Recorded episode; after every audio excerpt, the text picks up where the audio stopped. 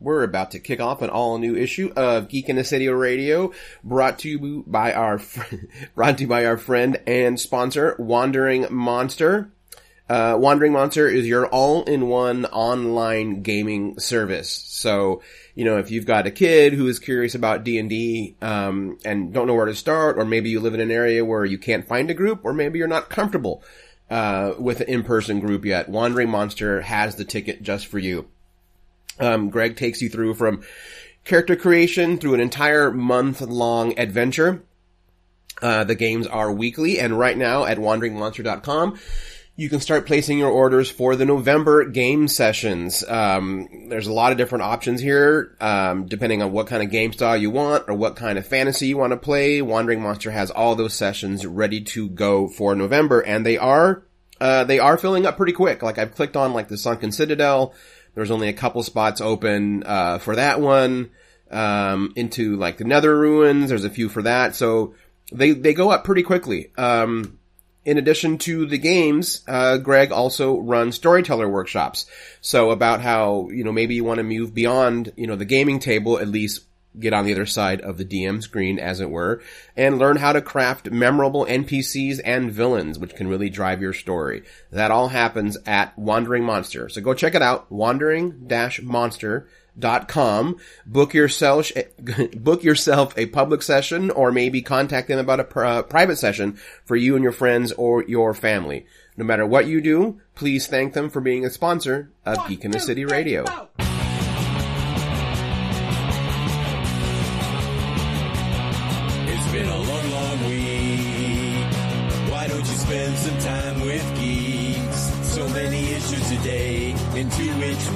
Must delve talk about the stuff that makes you scream and shout. Hit the red alert. We're going Warp Factor 12. Thanks for pressing play.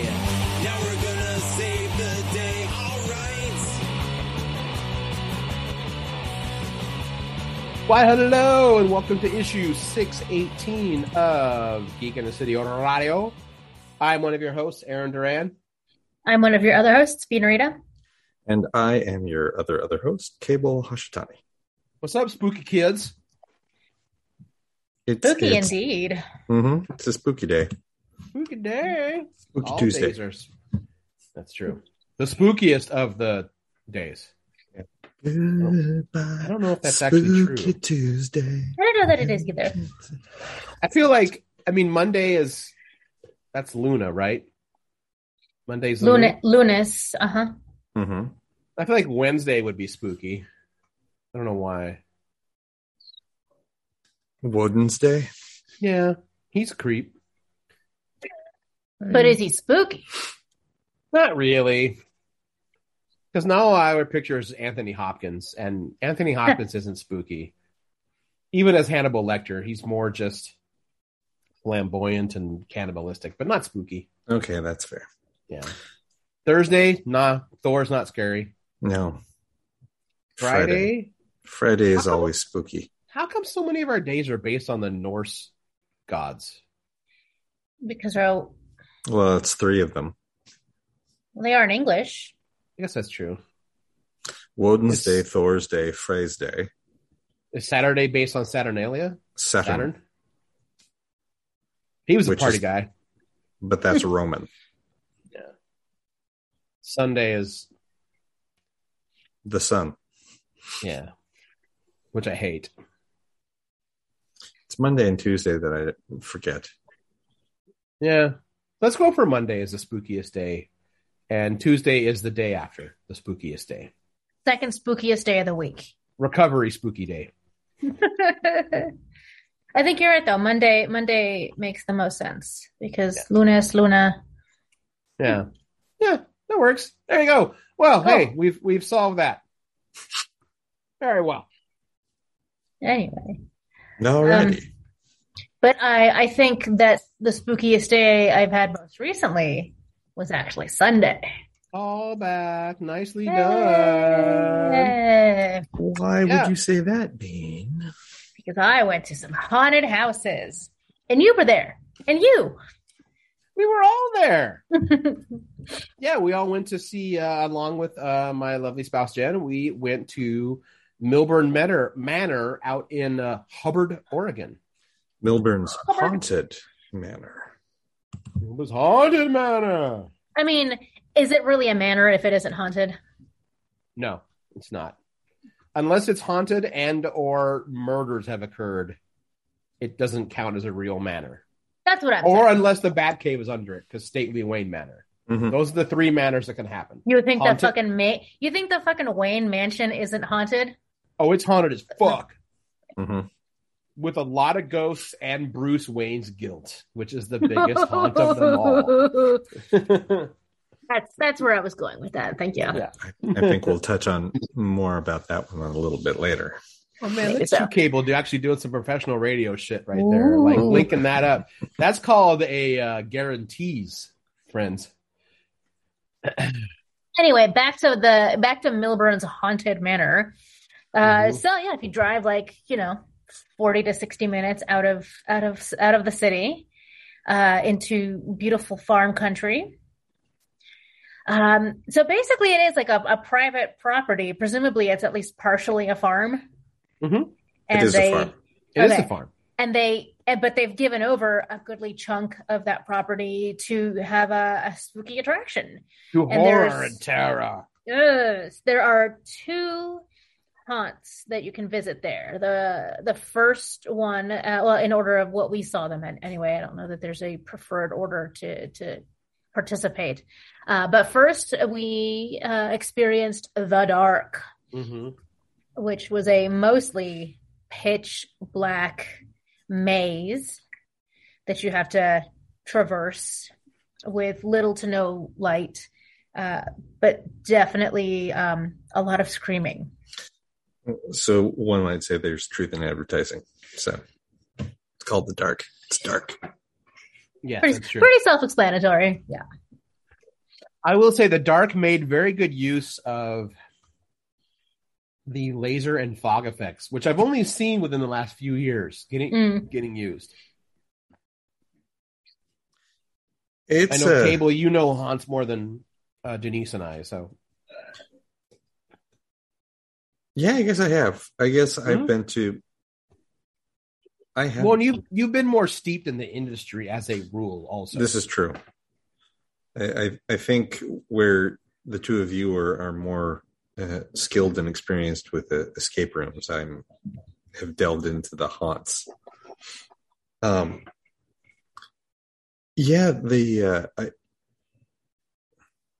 the la- using lasers and fog is not new, but um, using it at different levels. Uh, like physically p- placing it at, at a different height um, and then using that in con- concurrence with the fog machine has definitely given um, haunts different different feels like you, yeah, you can like you can literally use lasers and fog to make it feel like you're wading like chest deep through like you don't feel the pressure of like walking through a marsh Mhm. but mentally your brain doesn't see below like that laser fog level so your brain's like oh we're wading through stuff and you're not but psychologically you're like oh no there's something under this It it Mhm. both creates uh, some visibility while also like cutting off visibility. Yeah and i'm i'm not sure about the physics of that but that is what they're designed to do is create a visible barrier. Um, even though it is not an actual physical barrier it's just a visual one. So you can go from you can be standing in a giant room and feel like you're walking down a narrow corridor just by how laser lights and fog where they're placed. Yeah. um, there was a haunt in la at Knott's Scary Farm that uh, was an undersea haunt. And one room used a laser across the middle of the room so it hit everybody about waist high and then there was fog. So you knew there were things walking around under there but you didn't know what which is where well the the at the dark they did that. There were a couple times.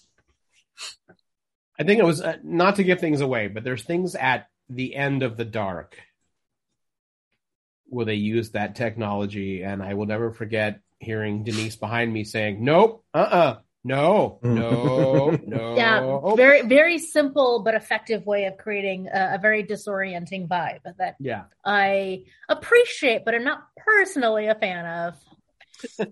So Right. this was both of your first visits to Milburn, and I went. I've been to Milburn once back in 2019, Right. um, and Milburn's haunted manor is one of the few haunts that, like, uh, Dave, the Baron from Fright Town, actually like enjoyed and respected. Right. Like it was, it, it was largely um, Milburn's and Thirteenth Door were the other haunts that like he was friendly with all the haunts, but those were the two that he's like, no, they're doing good work.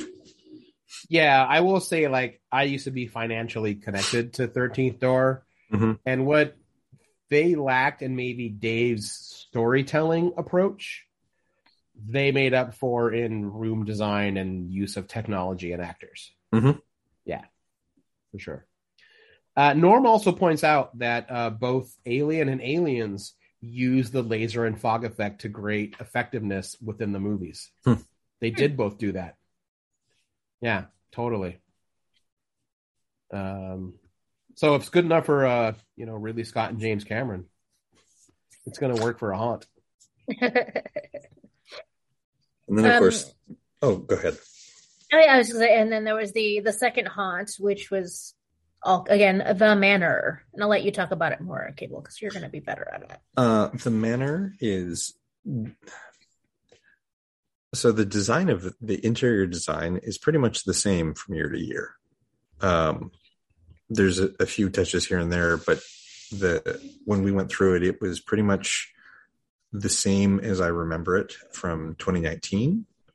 Um, where it gets different each time is depending on which actors you have in there um, doing the haunting. And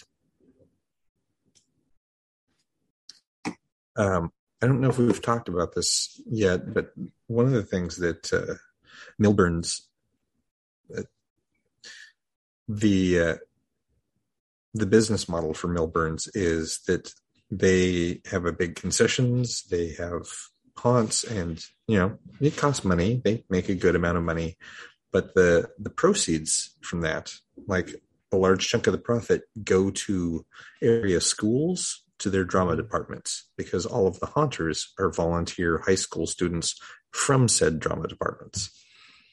So if you want to make money for your local high school, send some folks out, have them scare the crap out of people on weekends, and at the end of October, you get a big chunk of change for to pay for costumes or pay for your next production. Because school districts are never going to actually pay for theater programs. They have to scare you to get money out of you. uh, which is exactly what I did when I was in theater. That's Mhm. how our theater made money. That and selling ads for programs. Yeah. I this is one of those things that I keep forgetting, largely because I'm old and this was a long time ago. Um, and when I say a long time ago, I'm talking like an adult person's lifetime ago, That's Like- true. like over 30 years at this Right. point. Um, but I think my first haunt was a, um, a high school drama department haunt. And it was after I had already graduated, but like some friends were running a haunt and I volunteered to help them so they could make money. Cause I, I went through and was kind of a snarky asshole going through the haunt, which is pretty much how I lived my life at that point. Um, but then I'm like, hey, if you guys want help, I'll be happy to help. And I think they Right. threw me in a harness and I was screaming at people the following night. So I keep forgetting I, I did things that kind of planted the seed for things that would come along 20 years later. you you were planting the seed for creepy cable. Mhm. I think that got planted. Way before. Oh yeah, I mean, I probably didn't do a haunt. I probably actually worked a haunt before I ever attended a haunt. And again, like Mhm. you, it was junior high and high school, helping out local neighborhood haunts or community haunts or what have you. Um, the coolest one I ever did was I think my junior year of high school. We were actually given access to the old jail in Susanville. Like someone just like, well, they could use that building. Oh, Yeah, that sounds like a it horrible idea. and it was literally like legally there had to be one adult so like one of the english department teachers just hung out while like 16 to 18 year olds designed this entire haunt. Um we made bank that year for the theater department. Nice. so where like people were really bummed out that we weren't given access to it the next year to do it. Mm, and not that we damaged it it's just that susanville has no vision. And eventually a couple of the religious groups were really upset that we had made so much money doing devil's things. Ugh, for fuck's yeah. Um, Mhm. Ontario was not dissimilar in its uh, yeah i'm i'm sure dislike you, yeah. of. Yeah. but Meanwhile, um, this is the first I've ever heard of like this being a whole thing where high schools connect or or have a large hand in the creation of or operation operations think- of a haunted house. I think if you go to a lot of small towns in America, you will find that most of the haunted houses are put on by like the high school in conjunction with like the local Elks Lodge or the Lions Mhm. Club. The Lions Club and the Shriners support a lot of haunted houses because they're, you know, the Lions Club is for vision and the Shriners are for kids. And yeah, so a lot of these like fraternal orders of like funky dress old dudes that like to hang out and drink beer like on Friday nights Mhm. they Mhm. put a lot of backing into helping like teenagers put on haunts because then they they pretty much like they throw some of their money behind it.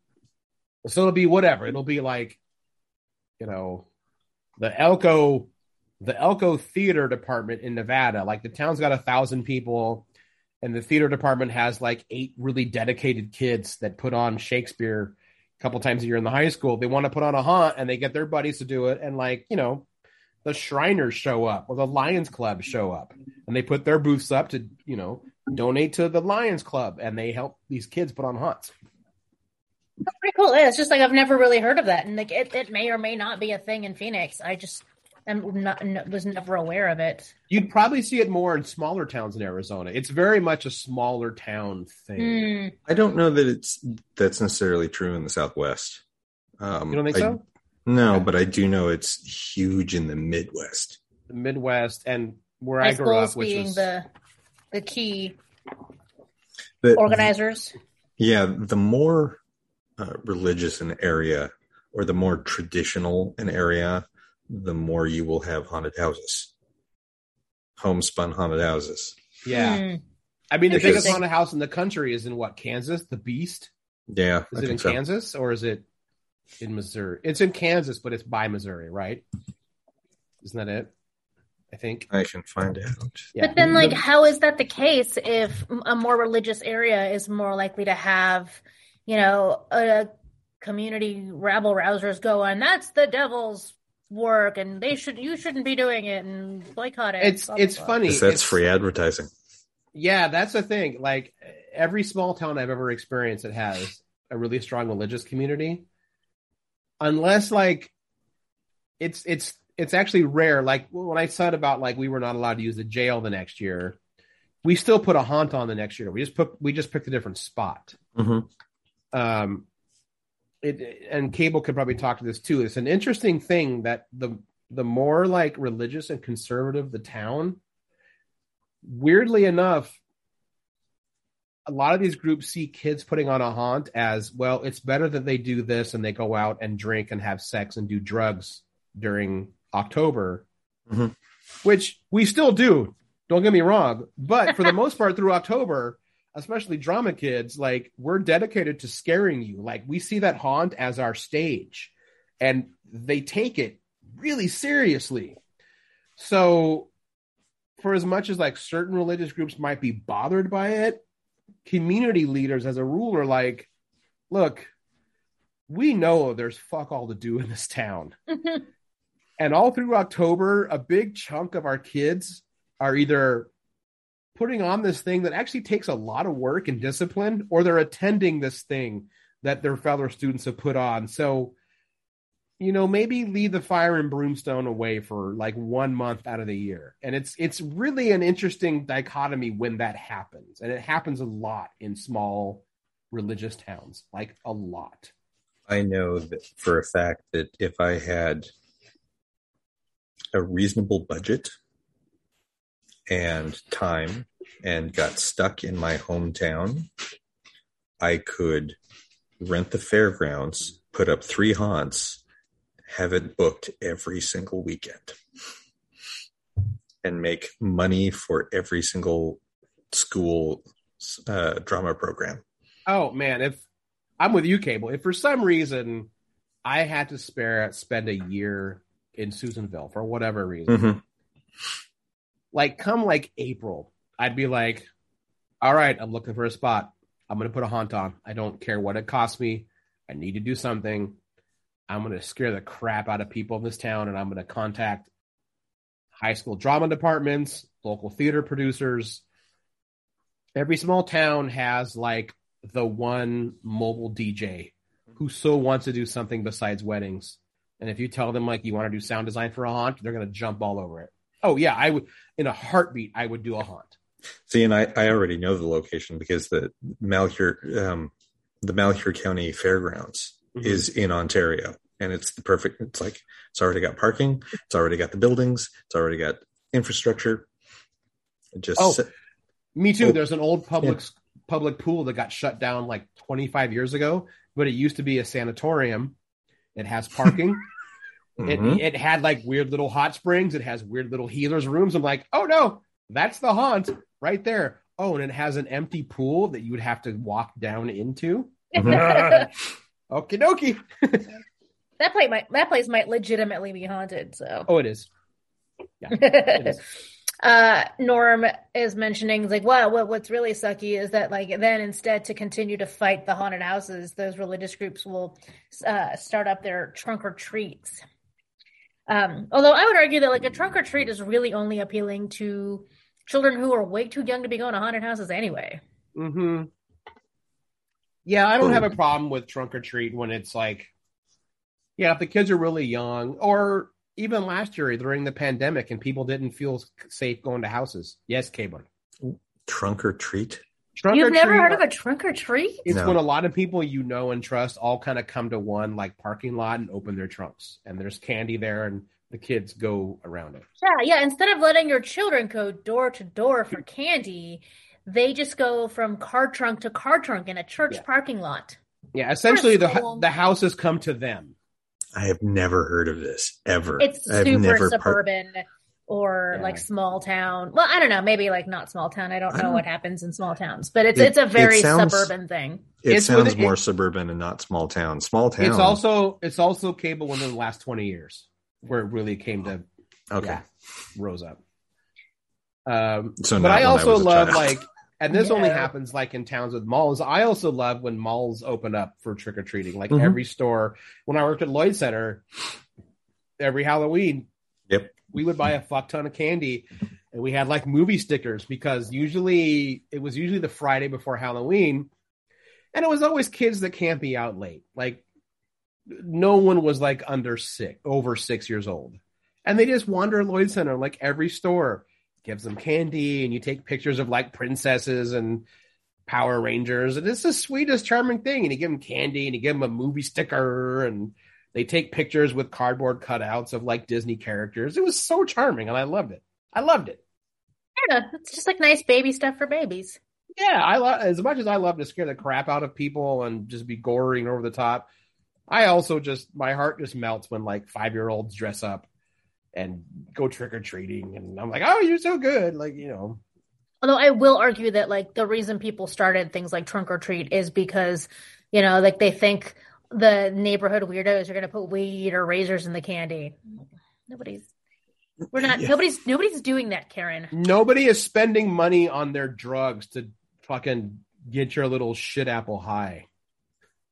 Drugs are expensive. hmm I I'm not dropping a hundred bucks on some sweet like edibles to give it to your little fucking crotch nugget. Uh, yes, to Scott in the chat. Trunk or treat is a lot like tailgating for kids, um, but but a lot less fun. I, unless you're six, you know, it's perfect if you're six. Yeah, if you're the Or right under. age, if you're the right age, it's the best day ever because within an hour your bag is full of fucking candy. Mhm. It's amazing. Yeah. Weird. Yeah. Anyway, There we I, go. I, I think I got that simply by we would do our rounds at all the houses and then eventually stop at my my grandmother's house and she would just already have a bag of candy that she would just give the kids. So we would trick or treat in my neighborhood where I grew up. There was probably only like ten houses in my neighborhood that really gave shit out. The rest just had, um, uh, you know, killer dogs and dudes that got drunk and would point their shotguns at you. Um, although there was one house who was legend. This house, I shit you not, y'all. When you showed up, so remember when they used to sell five packs of large candy bars? Mm-hmm. That's what they gave out. You got to pick. Also, by the way, they had Snickers, Butterfinger, all the main, all the all the main ones. Then they had a giant fucking Coleman um, uh, cooler. cooler. where you got to open it up and pick your your whatever you wanted of a six pack of like mini eight ounce sodas, like Coke, Dr Pepper, Sprite, you know, uh, fucking Sunkist. So you left with a five pack of full size candy bars and a six pack of your favorite soda. Hmm. They were gods. There was that and the weird house of the two the, the German couple that never took down their Christmas decorations. And I don't mean like German ancestry, like they barely spoke English. They were Mhm. German. hmm They Gotcha. would increase their Christmas decorations in December and then scale back for all year long. Like you would show up at trick or treating and they had Christmas lights on. When you knock on the door and trick or treat, they'd be like, "Oh, it's a beautiful kindas." You'd look inside their house, Christmas decorations everywhere. There was a Christmas tree up with lights. There was Christmas music playing, but you got good candy from them. They just fucking loved Christmas. Loved In it. their defense, every year after uh, October ends, fewer decorations go back in the bins. Yeah, I just turn a lot of my Halloween thing. decorations. I just put Christmas hats on them. Like Frankenstein just gets a Christmas hat. Were, was this couple secretly Santa and Mrs. Claus? like I actually wondered that one time because I was like eight the first time I met them, and like they did have like rosy cheeks. He had a white beard. Like part of me was like, does Santa and Mrs. Claus live in Lake Forest? This place is magical. I want to now. I want to know more about this couple that lived. they were kind of a trip. Like, like one time, one of the years I went trick or treating, I said, like, I remember saying, like, do you wait for Santa, Santa? And like the woman who's handing out candy, she's like, no, he's Kinderkross. Like, like kept like, is that what they call him in Germany? It was a I don't know. they use a very German word for it of like, no, we don't call him Santa. Like it's we celebrate the real like jolly gnome European character. Hmm. Interesting. They were very sweet. Like they never like I know some people might think like, oh, they're creepy, like they like kids coming over. Like they never no, they never did that. Like you'd see them shopping in town and they wore very like Bavarian clothing. they just fucking loved Did you ever learn from where in Germany they were? Like maybe Uh, I they don't were know. from they were from the Black Forest region. I remember when I was like 13, I, I chatted them a bit more.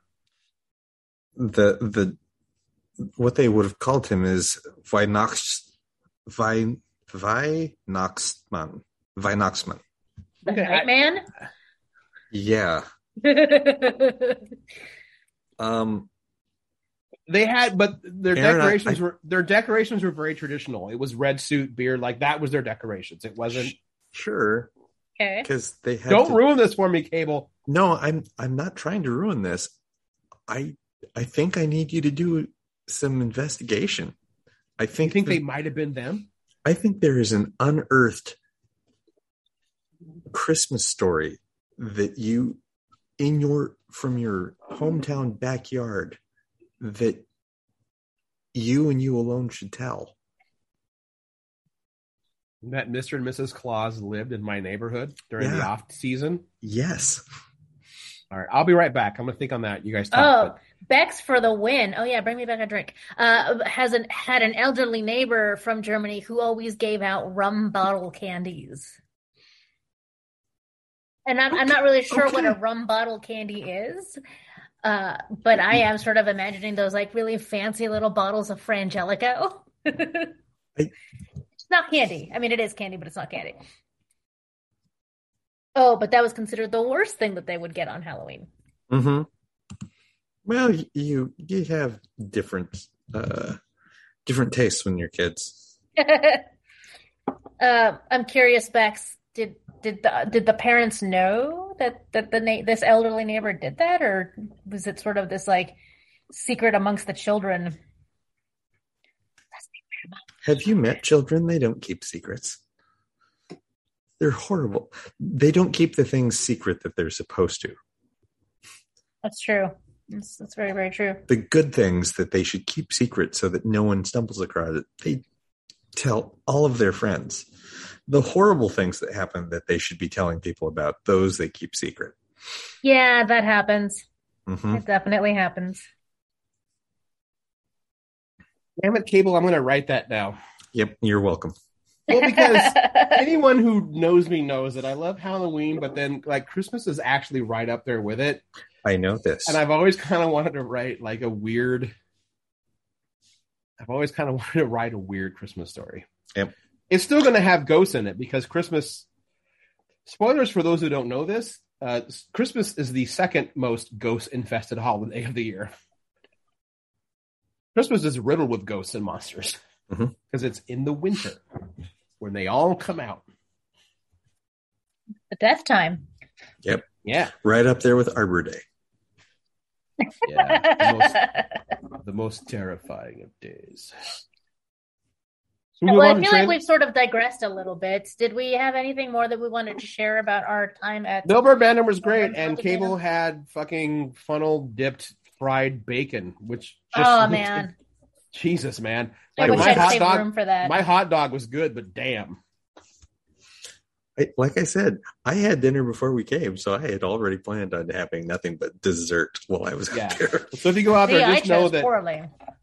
no, you didn't. The hot dog was good. Yeah. Just know if you go Chili out there, cheese hot dog, kind of any old time. How Yeah. often do I come across funnel cake battered bacon? that's the other fun thing about kind of rural haunts is it means it's going to come with good rural fair food, Yeah, I, fried, fried everything. I, I did put a link to Milburn's uh, in the Facebook chat. So if you're a Portland local and you are looking for something to go do that's, uh, you know, thematic, seasonally thematic, um, Yeah. it's best if you're vaccinated in general. Um, Yeah, but you they, fucking should be by now. Just Right. But they do have, um, you know, they do, Milburn's requires masks. They still require as much social distancing as possible. Uh, they, like, they time out who can go into the haunt so that you're not bunched up on, you- you're just bundled up in your groups. Mhm. Um, and it is, it's, it does. It does have a nice small town feel to it, um, which is great for little haunts like that. yeah, um, great. Yeah. Um, the other thing that I can say is I, I met the Milburn who runs it uh, back in 2019, and he's he doesn't have a timeline, but when he's done, he's just done, and he has no Hmm. idea when that's going to be. But so, like, he's never said this is going to be the last year or anything. But when he decides to do that, he's just going to do it. So So go check it out. go check it out. Um, you're outside most of the time, so that also helps. Um, if you're concerned about uh, COVID transmission. You're outside, but but covered Covered. Yep. in case it Yeah. rains because So it's Oregon and you have to it's Oregon in. October. The odds of rain are high. You are covered, but you're outside. Um, the other thing that I really, really appreciated, I don't think any of us touched on yet, is the fact that um, all of the haunters really try to give you your space. There's, and I mean, like, I personally am not a big fan of like the neck breathing, you know, from but come up behind you and breathe on you kind of a thing. Obviously, that's out the out the door nowadays. But they they they keep a distance. They are effectively doing their job without coming into, uh, you know, like getting into your personal space. they're also all of them are all masked, Also, that. um, which like they either incorporate their makeup into the mask or the the mask is designed to be part of their their costume. So that Mhm. was well done as well. Nice. Well done as well. That was a poor sentence. Well, I Um, think. Yes, go ahead. Sorry. Go ahead. So to say, uh, I think before we move on, we're gonna Mhm. do trailers next. I think so. Okay. Well, before we move on, you know who really likes trailers? Our friends at PDX Asylum. This is true. They do. They are both Anton and Deb are cinephiles. They do love it, so they'll love trailers, and you will love PDX Asylum. Uh, they are. uh, yeah, I was, uh, I was gonna roll in and do it. Thirty-seven thirteen Southeast Hawthorne Boulevard, across from the Baghdad Theater. Uh, don't think of them anymore as just vintage uh, furniture. They are now your modern, minimalist, and uh, just fantastic home decor store. Um, I'm looking at. They just posted this a few days ago. They're look. uh, There's a new vase. It's a modern vase, and it is kind of cool all by itself. Like I like how it like suggests the shape of an elephant. Yes, I was thinking that exactly too, and I'm like, thing. I don't, I don't know if I need flowers in it. I could just put weird shit in it; it would make it work. You know? but not actual shit. No, don't But- do that. Don't- You see don't- how in one of the pictures, instead of flowers, it has those like colorful little like bobblies on sticks? Well, they're like felt flowers. Yeah, yeah. You can buy those at Asylum. Also, I've bought them Yeah. before. I've actually bought unique, like modern vintage inspired vases and felt flowers to fill them in as uh, Mhm. as gifts in the past. And I was just there a few days ago, and you know, we're coming up on another winter where the odds of us being inside a lot is pretty high. Uh, they still have their puzzles, you know, ways to pass the time. Mhm. I know Denise uh, last year finished one of those gradient puzzles. Yeah. which I'm sure felt very calming assembling it and stuff. Very satisfying. Yeah. Uh, last year I bought Jen like this rollout crafty kit. So it's like games and coloring in a small box that you roll it out and you can just pretty much draw as you go. Comes with all the pencils you need and all the crayons you need. And especially good if you're like in a Zoom call and you're listening, but you're not on video, but you're like, oh my God, I need fucking something to do. You just kind of roll this little thing out. You're like, oh, I'm going to draw this one. I'm going to color in this little picture here. Yes, no, I get it. Yeah, no, it's great. PowerPoint. Mm-hmm. Yeah. mm, Oh, no, it's good. Well, mm-hmm. Then you just kind of keep rolling and adding to it. So, um, yeah, they have everything to kind of take care of your home decorating needs. They have a great modern minimalism design. Um, there's a lot of talk right now about the slowdown in the supply chain. Mhm. You don't really have to worry about that with Asylum because they work really hard uh, with only purchasing products from local and American artisans and designers, uh, places that aren't found on Amazon. That's one of the things they're really proud of. And if you're not found on Amazon, the odds of you being impacted by the supply chain are very small. So This is true. cool. Yeah. That, that gets back to that whole meme I've been seeing go around concerning supply change, which is local artists aren't impacted. Like local artists' works are available right now. Right now, they are not impacted by the supply chain. Nope. And that's why PDX Asylum works to stock their shelves with stuff. That's right. So yeah, check them out. Thirty-seven thirteen Southeast Hawthorne Boulevard, across from the uh, Baghdad Theater. They are open regular. Their their hours are Friday through Sunday. Um, I believe it's twelve to four. But if you contact them through their Facebook page, you can organize a private shopping session if you feel more safe doing that. But Mhm. just work with them uh, through messages with Anton Deb, and they'll they'll make sure to find a time for you to get into the shop for sure. And you can check them out online at facebook.com slash PDX Asylum. Yeah, check them. All Um, right. Before Oh, we yes. jump into trailers, to answer your- a question you asked at the a bit ago, the Beast is in Kansas City, Missouri. Okay. All right. So, And, now- it's huge. it is. Huge. Um, no, I'll save that for later. I'm gonna. I'll be right back. Carry on. Well, Denise and I can jump into trailers then. Very well. Which trailer would we like to start with? Oh man, like um well, the one everyone's going to ask us about, I feel like, is the Batman. Okay. So we jump into that. So at DC's FanDome event this week, uh, one of the big trailers they've released is yeah the full length trailer for the Batman with uh, Robert Pattinson as Bruce Wayne slash Batman. Um, this is a much more like grounded, which I get annoyed when I say that because like everyone's like, oh, the Nolan Batman was so grounded too, and I don't need I don't necessarily need Batman to be like grounded in reality. Um, I just need it to stick to its own rules. And this feels like a fun little hybrid. Mm-hmm. The Batman also feels like the first Batman movie ever where the character actually does some investigating.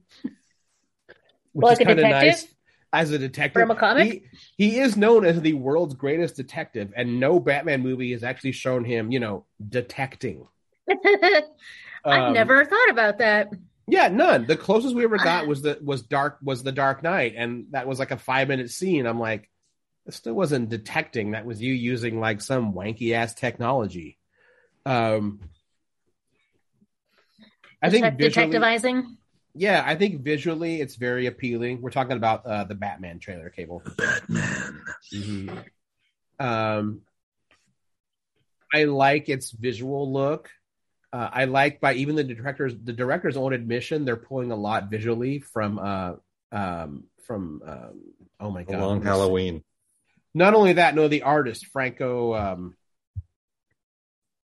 uh, or oh my god, Don't look at Francisco. Francavilla. Francisco Francavilla. Thank you. You're welcome. Like the Batmobile is straight up Francisco's design. I think that might be my favorite Batmobile. cinematically, yeah. Even Almost in the comic, ever.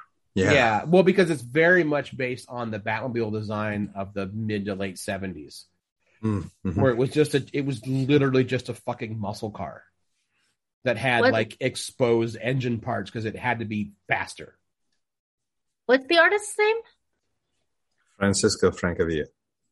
Uh, yeah. Just trying to. He does. He did all the covers for Afterlife with Archie. He's a great artist. Oh, he did all of the art Oh. for. He did all the art too. You're right. Yeah, Yeah, he was. Oh yeah, I can see that right away. Yeah. I think that was what got everyone to go. I'm sorry, who is this? Mhm. was that book, and then yeah, he was doing covers for everything. He did the Black Beetle for Dark Horse. Mhm. Um, I'm seeing covers for Skeleton Key, Black Hammer, He does Mhm. a lot of Captain stuff. He does a lot of po- He and Yep. and like every October he redoes like monster movie posters just for fun. He just does them. Yep. Yeah, he's a cool artist. Um, I Yeah, like I'll Zoe. say. I like Zoe Kravitz's look as uh, Selina Kyle slash Catwoman. Um, yeah, something about this one just it just appeals into me in ways that, as much as I enjoy some of the Nolan stuff, it still felt too polished, and this feels grittier. And I don't mean that in the grim, dark way. Mhm. This is like this. This is like Batman Year Two. He's already been established. Gordon, it's not an origin. Yeah, it's not, not, an origin. Gordon kind of trusts him, But, the he's cops- also still a lieutenant. Yeah, and the cops clearly don't fucking like him at all because he's making them look bad. Um, and also he doesn't really like cops. You know, that's kind of the direction you have to go these days. Mm-hmm. The more that we collectively start to understand about the origins of the police, Mm-hmm. um, their current function, they what they choose to protect and serve, and um, yeah. the bullshit that is the police union. Um, Right. Yeah. That like all of that it, it says that if you're going to be a, a justice based vigilante, you can't like cops No. because they're the antithesis of what you were trying to do. Yeah. That you wouldn't be needed if the cops were doing what they claim to be working towards. Right. Right. And that's not what they're supposed to do. Yeah. Well, um, no, I guess Solve crimes? um create a climate where crime is a last resort rather than the first thing that you have to go to in order to survive. right. Okay. Yeah. Um, yeah, I just I think it looks impressive, and I really like Robert Pattinson as an actor. Um, many years ago, I just wrote him off as like this pretty boy from Twilight, and then I Right. saw some of, some of his other work, and I was like, that was really unfair of me. Y- yes, he was a pretty boy in Twilight, but that was his thing that got him going to do everything else he wanted to do. Like because the money he made from Ti- Twilight, that dude does whatever he wants now and doesn't care. hmm Like you know Daniel Radcliffe, he got that Harry Potter money, does whatever the fuck he wants to do. Elijah Wood, Lord of the Rings money, they do whatever they want to do, no matter how weird it is. hmm Yep. You know, Like like the lighthouse. Yeah. um, so I'm looking forward to it.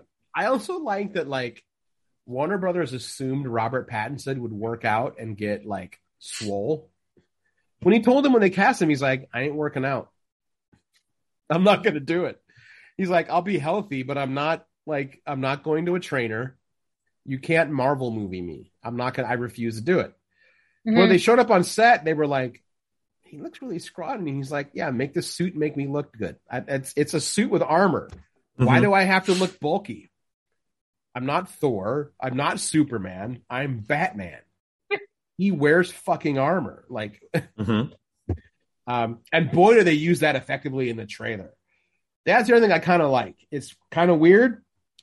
I like it when Batman takes like dozens of shots to the chest and doesn't flinch because it's all about fear. And if you can't drop him with an AK 47, you're fucked. Or I two. Or two, which is why I, I was like, no, great. Also, that's why you aim for the head, you know. But I like he's like, no, I have a big ass bat here, so you aim where all my armor's at, you know. Um, yeah, The, I'm good. the incorporation of the um, Joe Chill's gun as the bat in his suit. Yeah, Like that's I think that was the first tease of this costume that I went, okay, I'm in. It's like you don't know what the movie's about. Don't care. That You- that is an element where you're paying attention to things. do you know where they got that from? Where Kevin Smith. good. So I think it was for Batman's 80th anniversary when they did that 100 page special. hmm He pitched them a story, and Jim Lee did it where, it, yeah, Bruce Wayne bids on, he goes to this underground auction where, like, you know, murder memorabilia, and he buys Joe Chill's gun. And Alfred's like, you know, Master Bruce, this is fucked up. Like, I get that you're obsessed and guilt ridden, but this is wrong for you to just own this gun. And basically, what Kevin Smith wrote, he's like, you don't understand. He's like, I'm making it from something that ruined my life to something that will save my life. And in the comic, that little short, he melts it down and makes it the primary armor plate on the bat. Mm-hmm. So yeah, that's that's a Kevin Smith story, straight up. yeah. I did also forget until the trailer that Andy Serkis was Alfred. Me too. I forget Yeah. what he looks like in real life. So I was like, who is that? What's happening here? He looks like Ulysses Klaue. Um, uh, no, I'm I, very I- excited for that. yeah, I think he's going to be great. Um, Um, I, I would. Fucking- I, I'm going to be Colin the, Farrell just disappearing into the Penguin. Yeah, uh, I think he's going to. I think he's going to have to vie for Robin with Robin Lord Taylor to be either the second or third place best Penguin, Mm. because Danny DeVito still sits on atop that throne. Like, Okay. I like my Penguin as a mob boss, not a circus freak. it's not just him as a circus freak. I don't. I had until Robin Lord Taylor. I hadn't seen anyone take that character and make it something that, like, I have never been scared of, of the Penguin. The Yeah. Penguin has never been a serious character to me. He's been ridiculous. Like, Yeah. when I was introduced to him, he was this Burgess Meredith, Burgess Meredith or this who I, who we love. yeah. Or this ridiculous looking character with umbrellas in the comics. It's like, wait, I don't understand why is he a supervillain? Danny DeVito, I'm like, oh, Yeah. that that is terrifying. Good job. Danny DeVito I- actually forbid his kids from coming on set. They visited him one day, and they saw him and ran screaming to Rhea Perlman. They're like, "We thought we were going to see Dad." Yeah, I I still think that's one of his best performances ever. Um, and he has, oh has yeah, and he's put in like hundreds of other performances that are fantastic. yeah. Um, but yeah, I think Colin Farrell is definitely going to give us um, Yeah. something Although we if haven't seen. if you ever want to see a Batman story with the Penguin, that it's the first time I ever took Penguin seriously. It was in the mid '90s with Alan Grant and Norm Breyfogle, and it was a four-part arc called "The Death of the Penguin," Mhm. where he was able to frame Batman for his murder. Clever. Good little four-part series in Detective Comics. So if you can find it, like seek it out. Good little Okay. arc. Uh, I'm going to be that weird nerd about this. That uh, I'm glad that people are excited that uh, Zoe Kravitz is playing Catwoman. Um, but I, I must point out, Zoe Ka- Kravitz is this is not her first time playing Catwoman. It isn't. Was she a voice in one of them? Zoe Kravitz was Catwoman in the Lego Batman movie. Oh shoot, that's right. I did. I Yeah. did fully forget that. Um, I will still happily give anybody a dissertation of why the Lego Batman movie is also one of the most important pieces of Batman mythos and Batman uh, media that's out there. The best thing about it is the Lego Batman movie is the movie that finally, finally, flat out says Joker and Batman love each other. That is why they will be arch enemies forever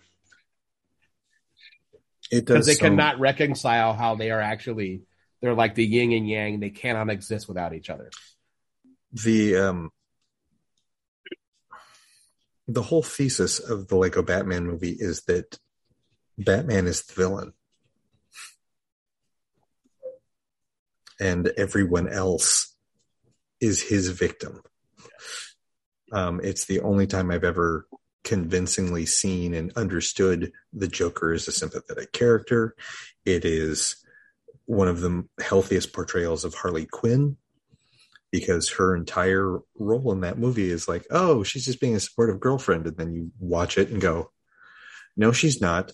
Every line of dialogue that she has with the Joker is her performing therapy. Yeah, Mm. She is she is Dr. Harley Quinn that entire movie, and you just kind of gloss over it. the other like the other Harley Quinn thing that I love that like everyone glosses over is the one episode of I think it was the Adventures of Batman and Robin, but it was a Harley Quinn focused one mm-hmm. where she gets out of she gets released from Arkham Harley's Day. Harley's Day to go straight, and like Batman follows her everywhere. Doesn't get in the way, just follows her, and it- people assume she's robbing them, so they treat her like shit. They call the cops on her, and at the end, like Batman finally shows up and like helps her, Mhm. and she's like, "Why would you do this?" And he's like, "Because everyone deserves a second chance." And she's like, well, "What do you mean?" She's like she's like, "You're right, Bats. Like, I just had a really bad day, and it kind of did. It kind of ruined my life." And like Batman looks at her and is like, "I know what it's like to have a bad day, and have it ruin your life." And she's like, "But you're a good guy. You shouldn't have any bad days." And he's like, "No one should have bad days." And they have this like moment where like she tears up and he kind of looks solemn, you know. hmm And then like, you know, and then it gets funny again where like she kisses him on the cheek and then she grabs him and kisses him like she's like, Bats, you and I are gonna be great together. He's like, and then he's like, Don't push it, Harley, you know? but he has that moment of like he looks at her and he says, She's like, Why would you do this for me? He's like, Because I had a bad day once. And and that's when you realize, like, oh yeah, no, he's straight up telling Dr. Harleen Quinzel in that moment, yeah, I had a bad day and it irreparably changed my life. I am Mhm. now dressed like this because I had a bad day. Yep. It's a great moment. Yeah. Um, if anyone's been sitting on watching the Lego Batman movie, watch it. It is fun. Watch it. I clearly Um, need to watch it again. So should we move from the more serious to the fucking ridiculous with Peacemaker? Yes. All right, go ahead. Take over. I'll be right back. oh my oh god. God. Um, you what? You did you watch the trailer on this one? I did, but I'm not. I wouldn't be able to like recap it. I don't. I don't know that I can either. Other than it's insane. Like Yep. if you haven't watched the Suicide Squad yet, you you might want to skip ahead because this is everyone presumed it was a prequel to the Suicide Squad because you know it's the Suicide Squad. Everybody dies. Um, Full spoilers coming up if you Yeah. haven't seen the So Suicide spoilers. Squad. Um, Peacemaker does not get killed in the Suicide Squad. It, it is in, intimated that he does, and then you find out that later on that uh, uh, Hisham. I will get to that. Um, so Peacemaker is alive at the end of the movie, and this is kind of him going, like, uh, getting pulled back in by the Suicide Squad's kind of organization and put back out in the field to I don't know what do things that no one else is going to do. Um, it gets more into um, psychologically why He is Uh, the way he is. yeah, and I it, it's it's hard to explain. Um, we get to meet the Peacemaker's father, apparently played by um, Robert Patrick of Terminator Two and X Files. Um, which it is weird to think that of Robert Patrick being old enough to play John Cena's father, but yeah, I guess that's about right because it's oh god, okay, I'm having an old man moment again. Anyway, um, yeah, Norm Norm hits it on the head. There's a scene with a bald eagle hugging John Cena. and that's- That's that's as ridiculous as like I Dad, I don't know. Dad, Dad, take a picture. Dad I don't want to You- move. I can't get my camera. can't get my Also, flashback to our drive home from the haunt. I didn't realize that his dad was being played by Robert Patrick, aka Agent Doggett. yeah. I That's knew what he we were looked just talking familiar, about. but Yep. yeah, Oh, okay. Cable just blew my mind here. So there's an addition of another char- like a lot of the characters are people from um, the uh, the command team on the Suicide Squad, Mhm. um, plus a new agent who's out in the field who doesn't have any superpowers or a costume. She's just armed with a gun. I think she might be meta in that. She, I think she's really strong. Yeah, we'll see. We'll see. But the other costumed hero in this is Vigilante, which That's a I stupid character. It's it is. And the last time I saw Vigilante was on Arrow, where they did, you know, an Arrow version of Vigilante. Oh, right. However, this version of Vigilante is yet another comics accurate costume, He's 100% on point. except his characterization, as Hisham pointed out, is very Deadpool. Mhm. Hmm. I actually thought that when I first heard the voice, I thought it was Jason Lee, Mm, but you see a picture, but it's not because they would have mentioned it. But yeah, Um, and then the the other person that you see in costume who's in green, that's Judo Master, right. who is another Charlton character. So really Uh, quick, Go ahead. did you guys mention what Ida just said in the chat? No, Someone- no. Someone pointed out to her that John Cena as Peacemaker looks like swole Ernest P. Worrell, and you cannot unsee that. Nope. Damn it. Know what I mean, Vern? We we get yet I yet always another. thought there was something a little bit weird about him. Looking at him, And there it is. Mm-hmm. And and we I get also yet love that another John Cena in his underwear I dancing say, I'm so glad he's comfortable just having fight scenes in his underwear. Yeah. I mean, if And I, not- if I had a body like that, I would be in my underwear. That's true. If I was ripped like that. I would be in tidy whities all day long. You'd have to pay me to stop. Yeah, fighting it's a for good freedom. thing that so, it's a good thing that so far John Cena seems to be a legit good person. hmm Yeah, so Yeah. Easy, easy. If you say it out loud. I know, I know.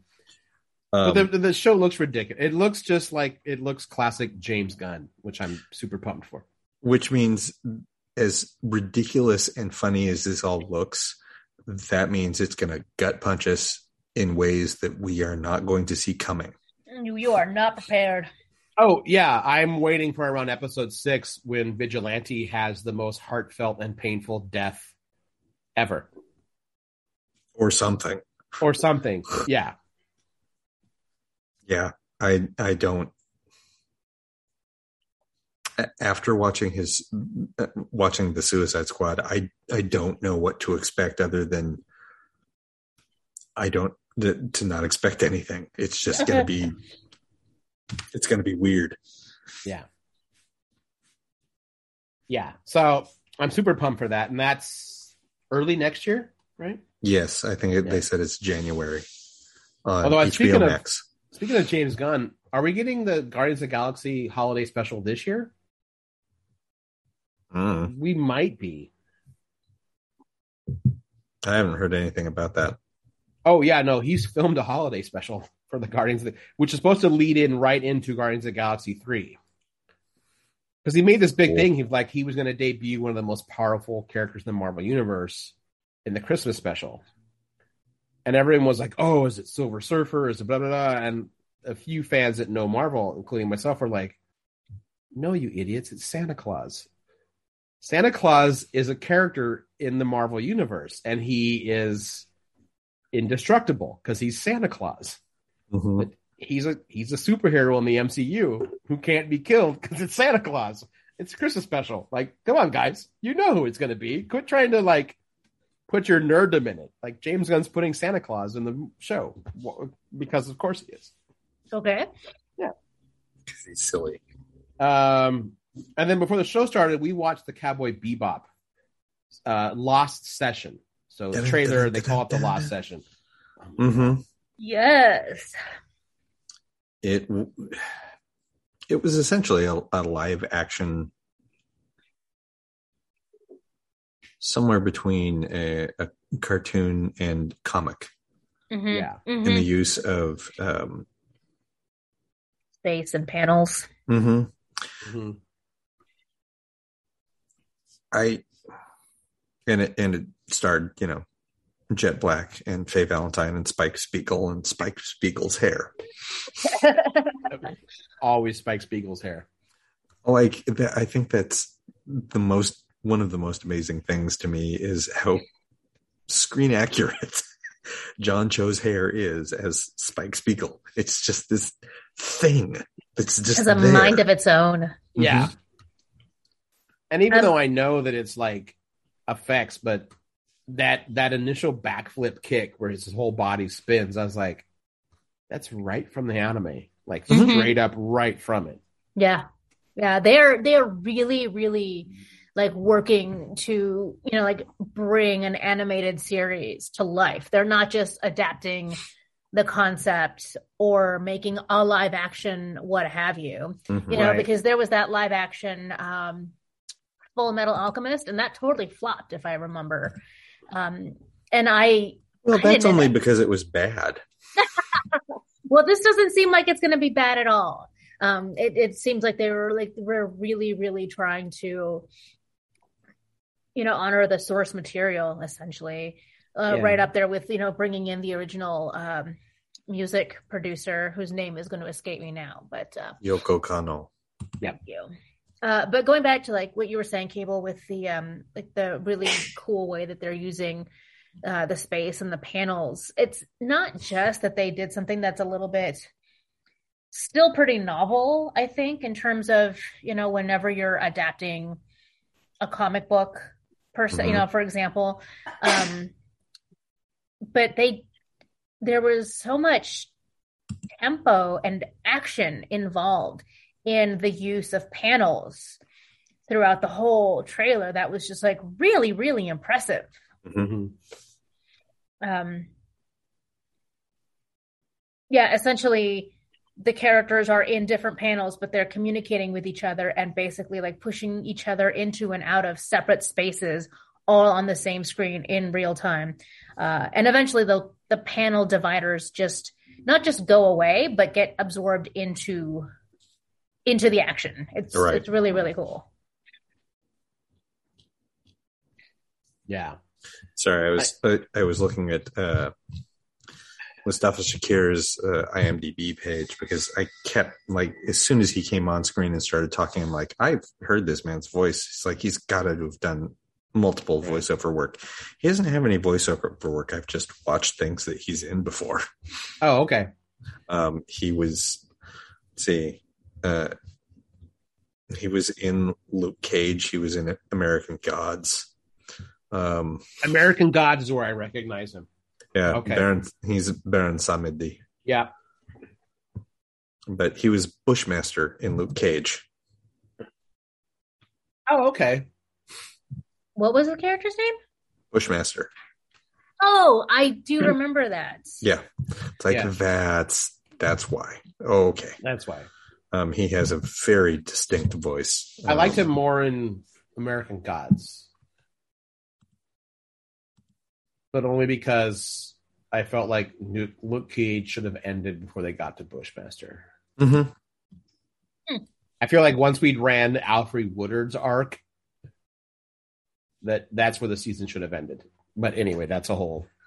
That yeah, Because that's goddamn, is her her fucking heel turn just fucking chef's kiss or Mhm. chef's kiss for Kevin Smith fans. Um, yeah, so good. Um, I mean, it's probably not going to happen, but part of me kind of hopes the show does more of that panel breaking because the anime did that off and on, especially for like sweeps and dissolves and stuff. It like kind of broke the panels that that broke the you know lying in the gutters, as it were, for using a karmic parlance.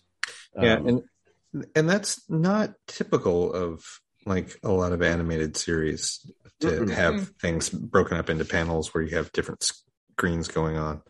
Um, but it was a conceit of Cowboy Bebop for sure. Yeah, and that's why I couldn't think of any other uh, anime examples, but it's it's something that you you would get a little bit of, or you know, the similar concepts from like some of the earlier Netflix DC stuff. And hmm So yeah, I am. Again, I am not a huge fan of the animated series, um, but I am still like I watched it. It's fine, um, and I I totally get why it's why it is so beloved. It Mhm. just has never hooked me the same way. Probably because I watched it later than other people did. Um, but I'm still excited to see this live action version of it.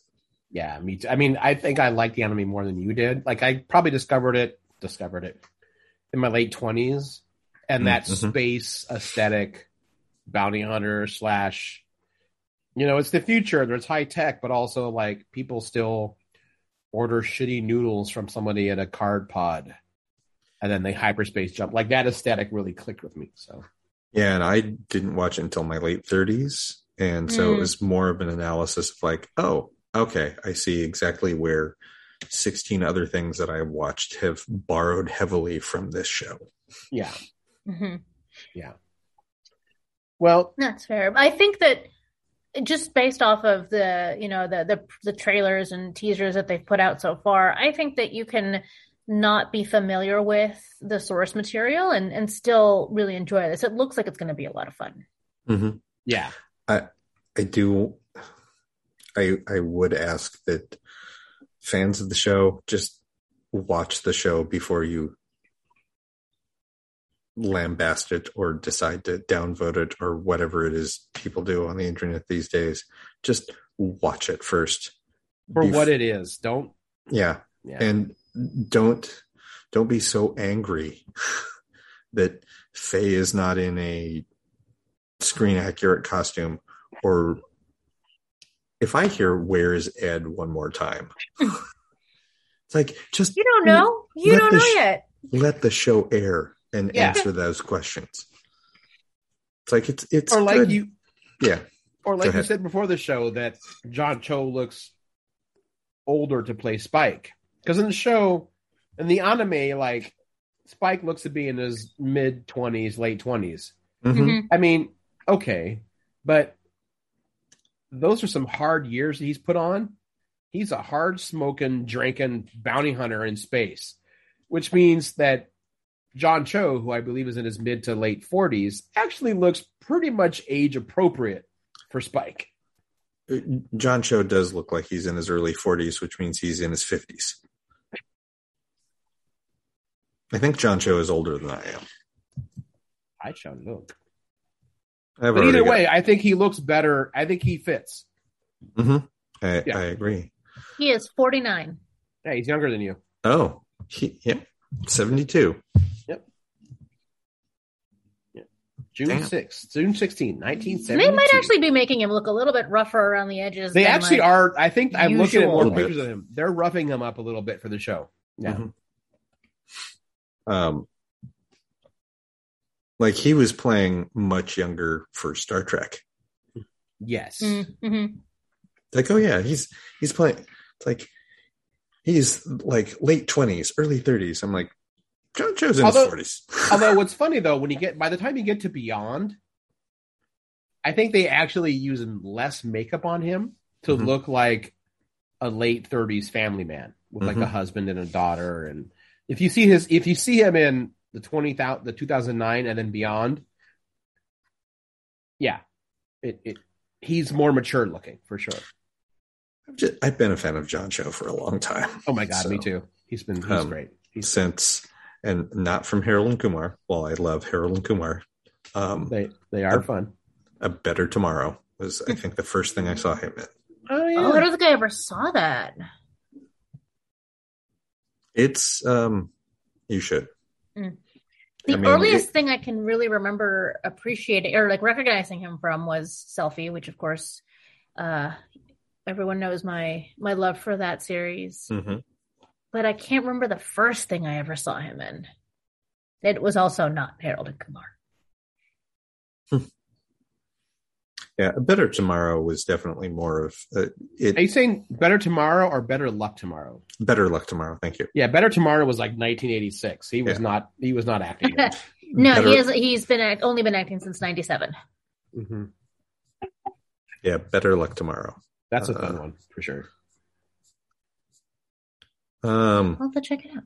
I wonder what you would have seen him in. Um, and- I mean, the Harold and Kumar movies were his big. That was his big breakout. Mm, I didn't watch a single Harold and Kumar until relatively re- relatively recently. It was on all the time on like Comedy Central or whatever, but I didn't actually watch them. Hmm. Yeah, because he he just know. had bit parts for years, and Yeah. then did, um, and then did Harold and Kumar, and it's like that was his oh, big one. Was uh, Harold and Kumar. mhm. Also, if you can find it online, I don't know where it's streaming, but he is in the TV version of The Exorcist, and he is fantastic in it. Also, horribly underrated show that got canceled way too early. This is a good spot to take a break and talk about our sponsors.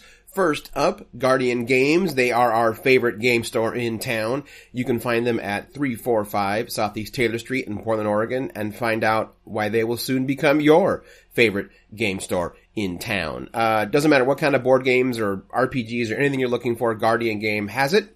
Uh, if they don't have it, the chances are they can get it, and if that's not possible either, that means the game probably doesn't exist yet, and you should design it, and then maybe play test it there in some of their uh, many open gaming days that they are now having at Guardian Games. Uh, still, mask up, keep everybody safe and whatnot. That's one way to guarantee that they can continue to do uh, in-store gaming and events, uh, be it your own game or like you know Magic the Gathering, gathering like modern or just casual Warhammer uh, Pokemon Open Play. All these things can happen at Guardian Games, um, but you have to make sure that you know play by the rules, as it were, um, because they are keeping us sane during these times where we still don't quite get to go out as much as we used to. Gaming helps bridge that bridge that gap, the social need, the the social connection that many of us need. And Guardian Games is there to make sure that it happens with us. So please check them out. Guardian Games, and when you're there, thank them for being a sponsor of Geek in the City Radio.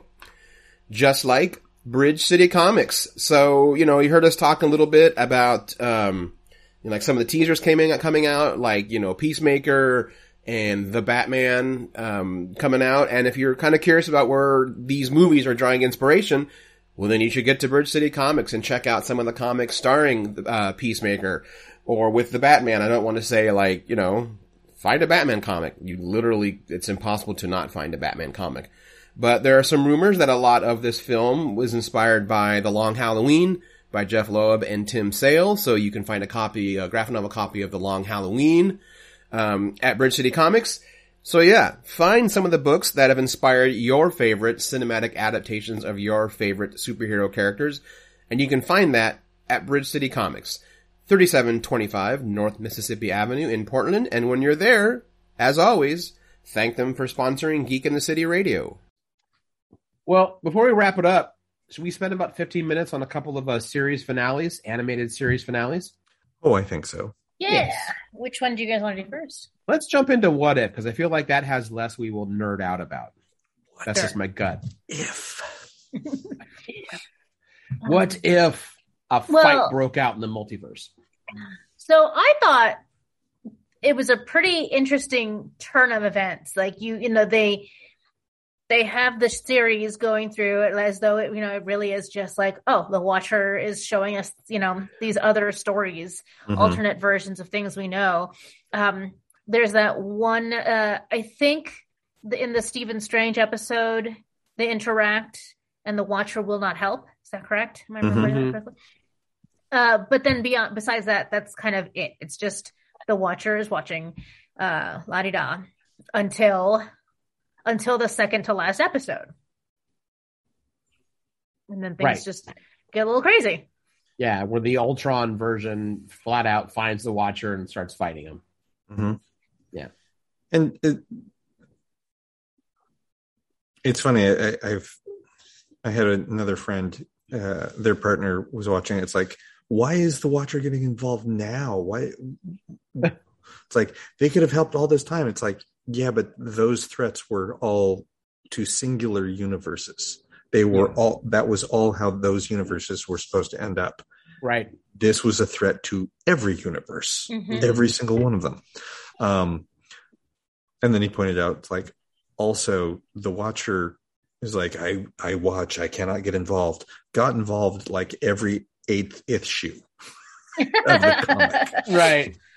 Like I have an oath. Well, except for this one thing, I'm going to do Yeah. this, but I have an oath. I, I pulled my. Oh, I, I- sh- I should probably help with this. I'm, gonna, I'm just gonna ha- I'm just nerdly happy that during the fight between the Watcher and Ultron, there was a lot of Kirby dots being thrown around. Oh, there yes, were. that was a really, really cool. Kirby dots everywhere. I, I thought can't- I it was- don't. Hmm? go ahead. Go ahead.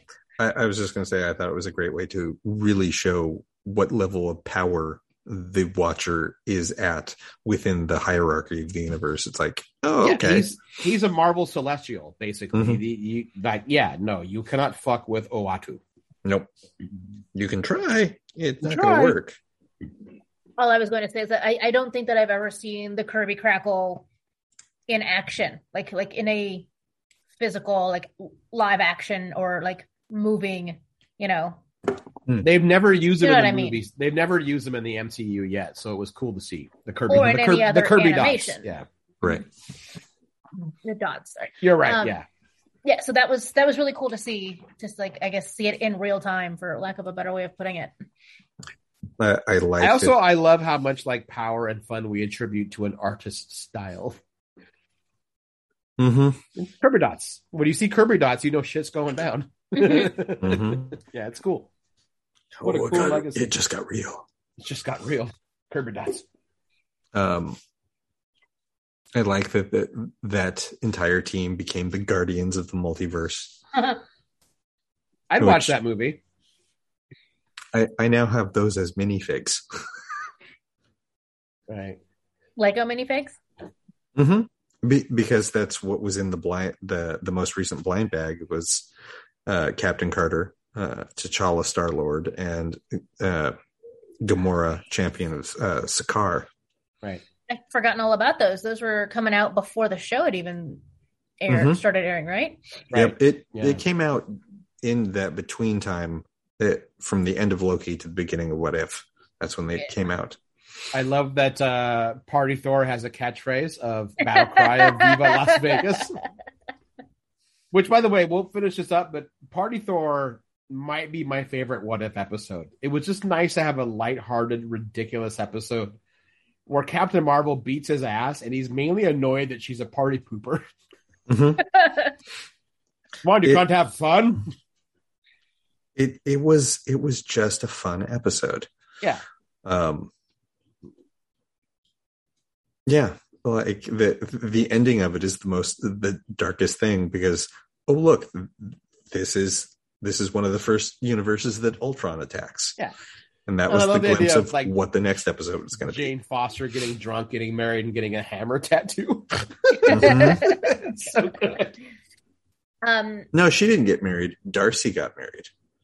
I thought she married Thor. well, if it isn't Mrs. the Duck, No, it misses the duck. they they definitely had sex, but they didn't get married. Darcy and Howard got married. But she still got the th- she still got a hammer. She tattoo, still got a hammer tattoo. yeah, they got like partnered tattoos because Yeah, I think Darcy Thor and- got um, Darcy like and a Seth beaker or Green. something. Mhm. It isn't Mrs. the Duck.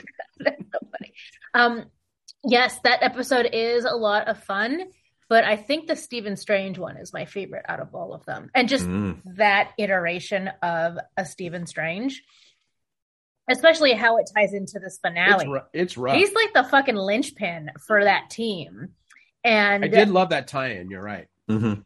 and he's just like nothing but eldritch horror. and I love it. The entire time. Yep. Mm-hmm, mm-hmm. And then, uh, huh? If I had to pick my favorite, I think, I think of them. I might. My favorite is probably the T'Challa Star Lord, um, because of uh, his relationship with Thanos, and and the idea of oh no, he just talked Thanos out of destroying half of the universe. um, but it's still object- objectively a good idea. objectively. And, it's just like how we will um, never let it go. Yep. And then the uh the the reimagining of Nebula as this blonde bombshell. uh, who's also a, a confidence grifter. It's like uh, on par with with T'Challa. It's like that was that was glorious. I loved that whole switch. Um, I, I think it's because we got to see more of a change, not just in one character, but in several, hmm uh, where a lot of the characters were still the same people, just in a different different circumstance. Yes, and that I guess that's like the the key takeaway about that episode in particular is if your circumstances had been different, how would you be different as a person? Mm-hmm. Versus, you know, like the Captain America versus Captain Carter is like, oh, circumstances were different, so now you're the superhero instead of you. And technically speaking, Steve Rogers still did get an opportunity to play a bit of a super powered hero role. So Mhm. I felt like that one was kind of a throwaway. I'm Yeah. like, you couldn't have just let Peggy Carter have have her moment in the sun. you still had to like make Steve Rogers special. Anyway, um, Steve Rogers was only well, Steve Rogers is special, um, and the thing that made him special in that episode was the fact that that was who Peggy loved. Right. Fine. Um, like I, I like that it was very much. It's like no, it, it he's special because she deems him so. It's like that's that's very sweet. Okay, I'll give it to you. but my point being that like the T'Challa episode really is like Peter Quill, he's not a bad guy, but he is out there like where a regular human cannot go, and he's not really making the universe a better place. But someone like T'Challa takes his place, and how many atrocities get prevented? Mhm. how how different are people out there in the galaxy like having like richer more fulfilled happy lives a lot of the times with each other just because of his influence and so i thought that that was particularly touching Oh yeah, for sure. Yeah, he was Um, trying to bring um, Wakanda's standard of living to the universe. Also, just that's a exactly fucking it a moment for the fact that like Chadwick Boseman recorded every single T'Challa line in What If. Mm-hmm. Like he made it a point of seeing that fucking character through to the end, man. And he did. He Well, i think that was like the second to last thing he did I think so. Yeah. with uh ma Rainey Too bad what's happening with Black Panther two. what, what what what's happening with black panther 2 The the woman who plays his sister, uh-huh um, she is a hardcore anti-vaxxer and has been very public about it. And. Disney is trying very hard to like bury her posts, and so they're like, "For the love of God, please quit talking." Like, you're probably going to be the main character in this movie. Please, please stop. Like Well, even even like even like Ryan Coogler is like, please stop. Please please quit talking. Please. Oh my God, what have you done? Yeah. So that's a whole nother thing. Yeah, she's yeah. Big anti-vaxer, big anti mask. It's fine.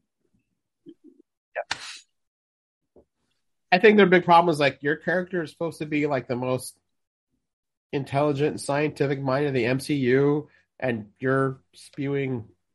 Please stop talking. Please, Mm. please. I, I would like to point out that it's it's distressing to hear that about anybody. Um, but as a reminder, this is Hollywood. It is still a business, and um,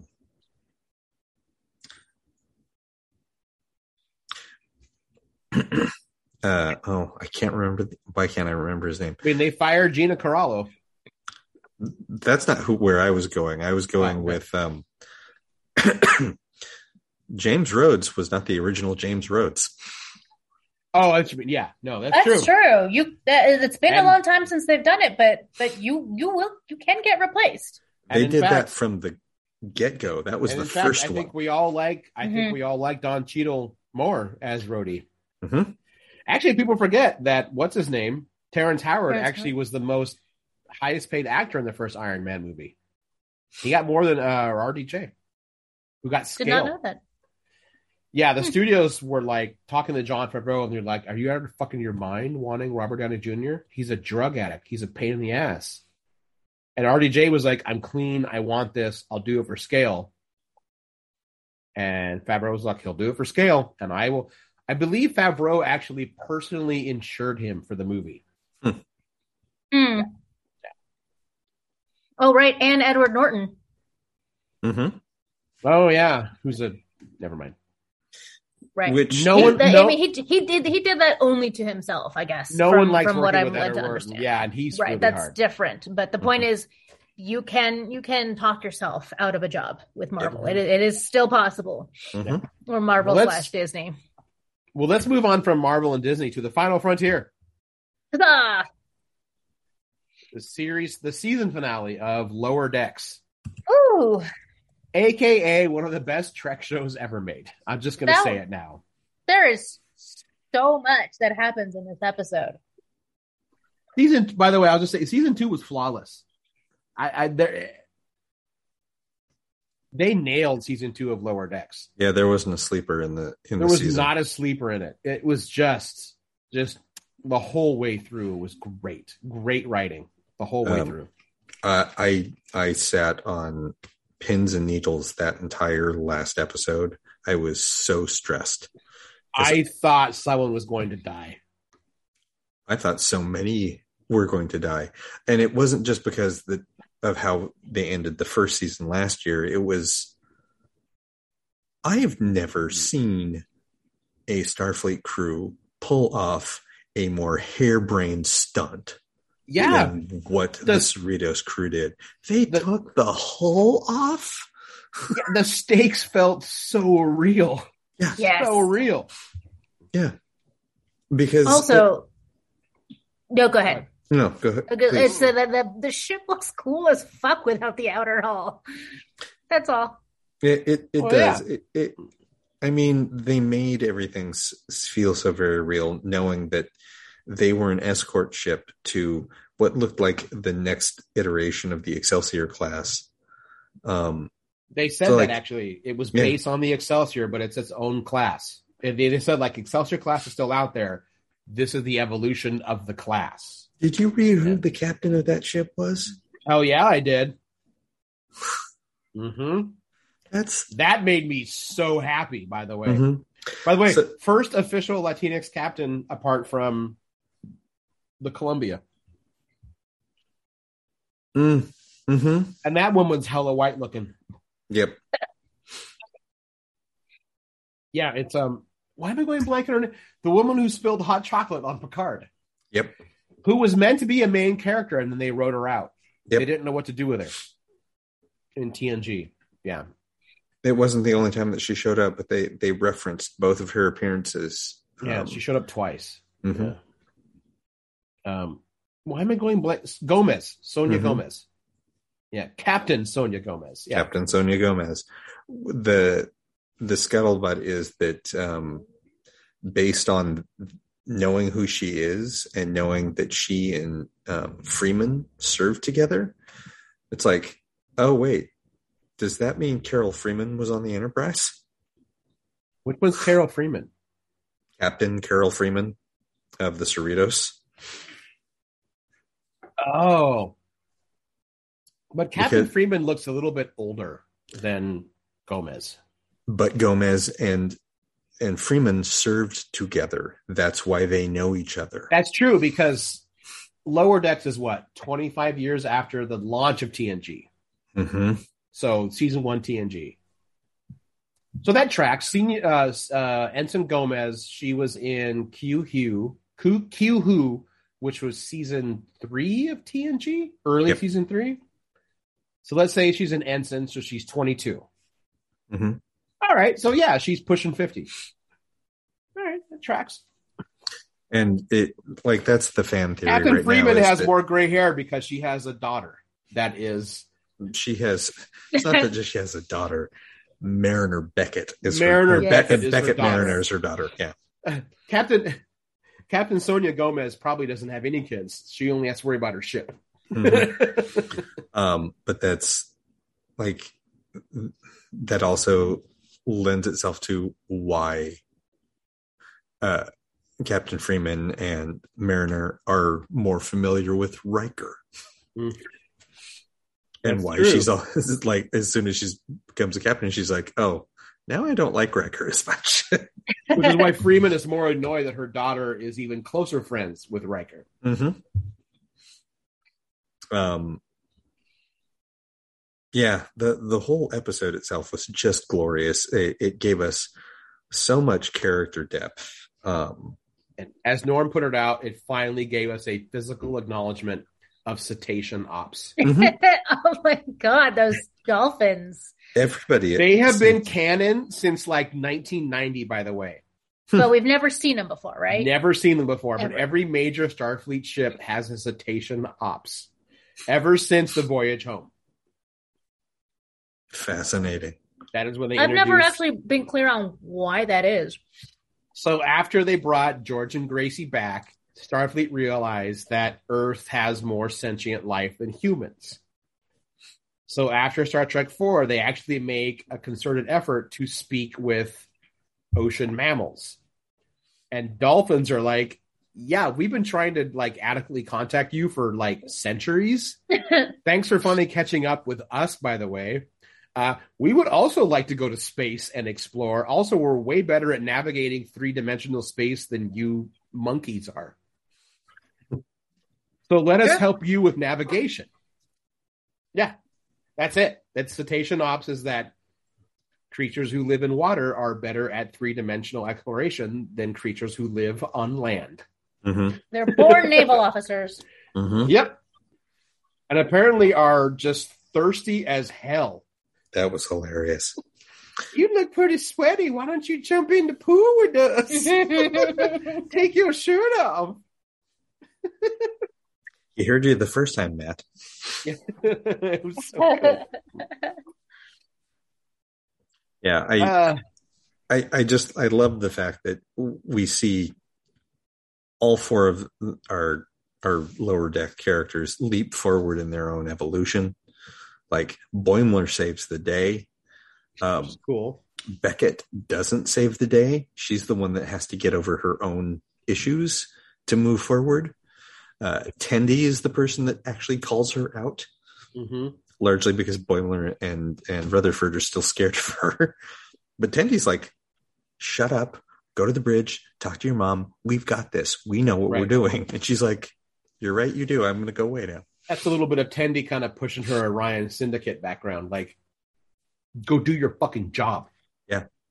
Um, that her getting promoted to uh, science command division. It's like, oh, Very cool.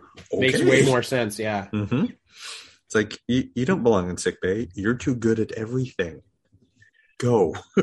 Also, something I looked back the past few episodes, and then I really kind of felt it in this finale. They have been slowly building a weird tension slash connection between Beckett and Jennifer. Mm-hmm. Because the previous episode where they do the naked time, when everyone's being like naked and making out, the only one she stops at is when Jennifer, she's like, "Oh, let me watch this. I gotta go." And Don't remember that. yeah, and even this last episode, there's a comment about her like, "You move your like big hot ass out of the way." I'm like, "Oh, you might be trying to get Mariner and Jennifer together." Yeah. these two characters who like annoy the fuck out of each other. Of like, it's also because we maybe kind of have the hots for each other, and this is how we this is how we deal with emotions. Well, and Uh, they've they're they've since started to try to get along. hmm Mm-hmm. Yeah, yeah. I, I still want to know why she's named Jennifer. Why is an Andorian named Jennifer? It bothers funny. me. It keeps me up at night. I know it's funny, but they don't just do things because it's funny. What if her last name ends up being Shran? That would make sense. Jennifer Shran. all I can think of like I get looped into my head of like, okay, so at some point, her parents served with humans. A human named Jennifer saved someone's life, So they're honor bound. so they are honor bound. They named their first child Jennifer. You know, like it's Jennifer Endelev. I like, like how uh, how else do Andorians end up with human names? Yeah. so good. Oh, speaking of Shran, uh, Jeffrey Combs, a few episodes before, finally made his voice appearance as a killer computer. That was fantastic. It's great. Oh, that was a Um, fun one. But uh, yeah, I don't know where they're going. Like I, I don't believe that the captain is going to be in prison for very long. No, but they are really. I don't feel like they're just stretching it out for a joke. I think they are legitimately making a real threat out of the Pakleds, and Except have- they're dead. They blew up the Pakled. I actually like that in a weird way because one of my big issues with the season one ending of Discovery Mhm. is that Kronos has a giant fucking bomb in it still. Mhm. I believe it's the same type of bomb that the Pakleds blew their planet up with. Uh, but don't forget that we know of at least one Klingon who knows that Yep. they were the ones involved with why the Pakleds had Mhm. bombs in their possession or vicinity. Exactly. Yeah, the the lower decks of other species episode definitely laid groundwork for what I think season three is going to be.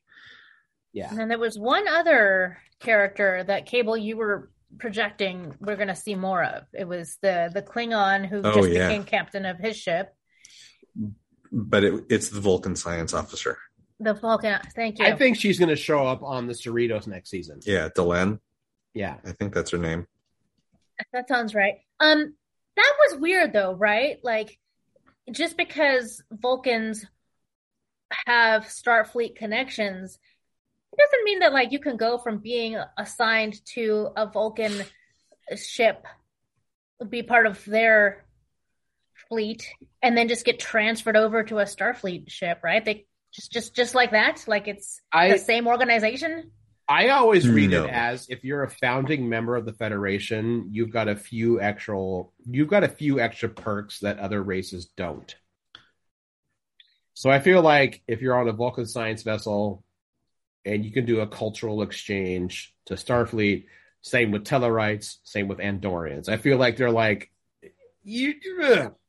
I feel like it's a weird archaic loophole within the constitution of the Federation that the founding members can play loosey goosey with their individual quote military forces. I- I Without believe- sending someone to Starfleet Academy?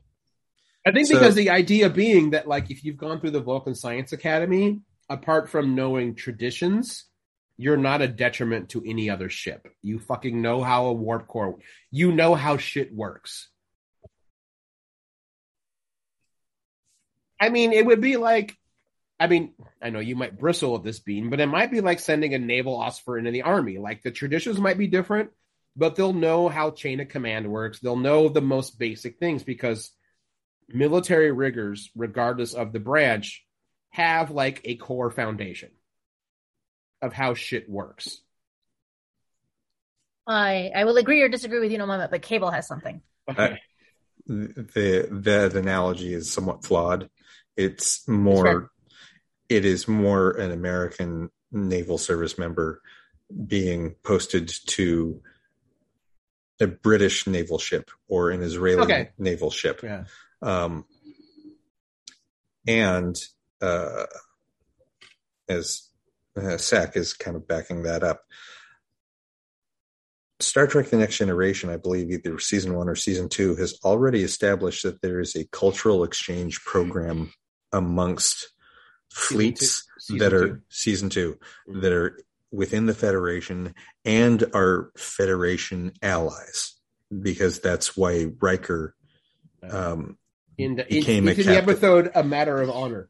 Yep, where he becomes a captain of a Klingon ship very briefly after beating up the the current captain of the Klingon ship. He ship. was acting without. He was acting without Ah. honor. Yeah. I did. I didn't see that, but uh, you guys have talked about it before. Okay, so it's it's a it is a cultural exchange. It's a cultural thing. exchange. It's not Yeah. just like, guess what? You're in Starfleet now because you've pissed No. me off here on Vulcan. I don't think Okay, it was. that's that's all I needed. Yeah, um, it's like that's the same thing that uh, that's why T'Pol served on the Enterprise because they needed a Vulcan observer, and the and same with Phlox served as the Mhm. medical officer. It was a cultural exchange program.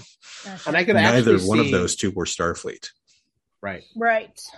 And I could actually see Tendi in season three being an odd foil to that Vulcan science officer, especially if the Vulcan science officer is brought up, brought in as a higher rank than Tendi. Because here is this, because to a Vulcan, here's a, an Orion who is working within the rules of Starfleet and is science driven, not profit driven. And that that Vulcan, the entire time, every time Tendi does something, that Vulcan's gonna be like, okay, is this her being scientific or is this her being Orion? Mhm. Which means that Vulcan officer has to deal with her own prejudices about how the whole galaxy looks at Orions. hmm And People And- might see this as strangely familiar, but the whole galaxy looks at Orions as thieves, rapists, drug dealers, and killers. And it's hard for an Orion generally. to prove themselves as, yeah. With Very sexy, well. sexy green skin. Mhm.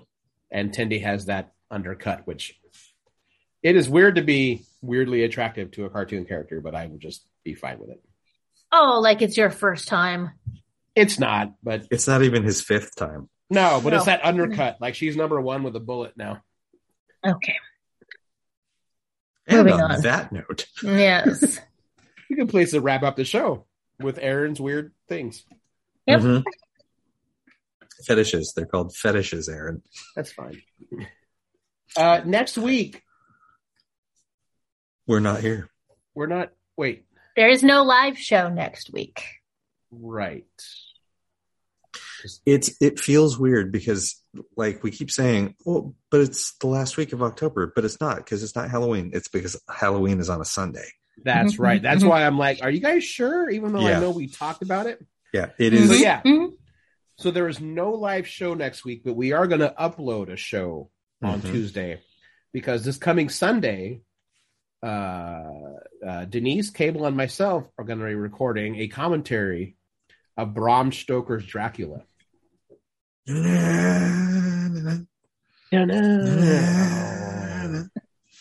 We went through Budapest. Uh, there will be wine. I want to bring absinthe, but I don't know if anybody else likes absinthe. Oh, I mean, it just depends on how it's been prepared. Uh, wanky as hell. I won't say How- no. How about just wine? Definitely wine. Oh, I'm bringing a whole box. Being keeping it classy for the show. There's nothing wrong with box wine. There is nothing wrong with box wine. There is nothing wrong with box wine. I didn't say Um, Franzia. It's It's real wine.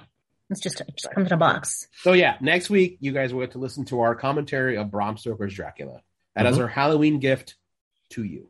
You're all welcome. You're all welcome. And then we'll see you all again live in the first week of November. Yep. Yay. And with that, I'm Aaron Duran. I'm Bean Rita. And I'm Cable Hashtani. We will not see you all next week, but you will hear us next week. Continue to watch out for snakes, though. Woo! Yeah, always do that.